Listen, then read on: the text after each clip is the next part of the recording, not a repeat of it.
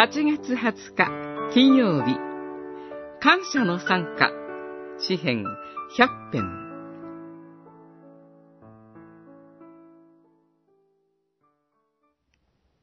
感謝の歌を歌って主の門に進み。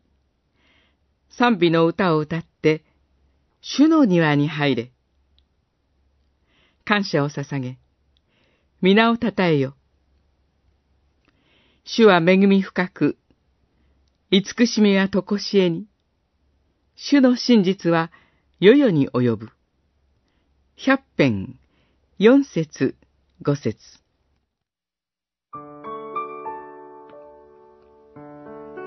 旧約時代の礼拝者たちの姿が目に浮かびます。神を礼拝するため、各地からはるばるエルサレムの神殿を目指してやってきた多くの人たちの姿です。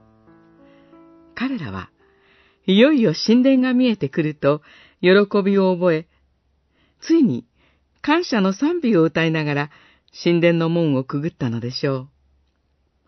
神への礼拝は感謝であり、喜びです。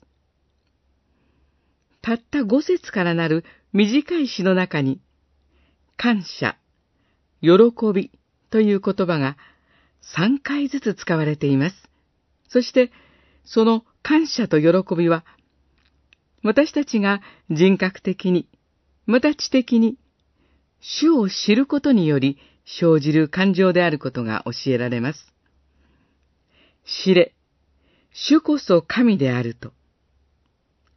神がどのようなお方であるのか、私たち人間とは何者であるのかを知れば知るほど、見舞いに進み出る私たちの心は感謝と喜びに満たされます。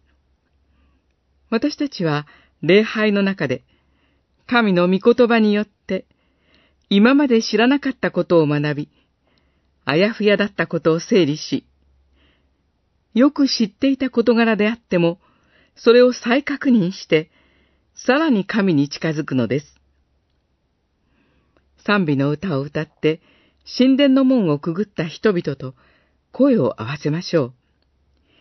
主は恵み深く、慈しみはとこしえに、主の真実は世々に及ぶと。